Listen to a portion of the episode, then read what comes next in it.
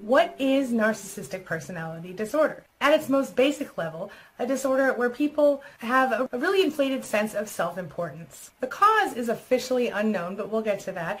And most researchers, doctors, scientists say that it probably involves a combination of nature and nurture, or environmental factors and genetic factors. The disorder does need to be diagnosed by a professional. Most of the time, people with narcissistic personality disorder won't be diagnosed unless they happen to be forced into therapy for legal reasons or by a spouse or loved one who threatens to go away if they don't do the therapy.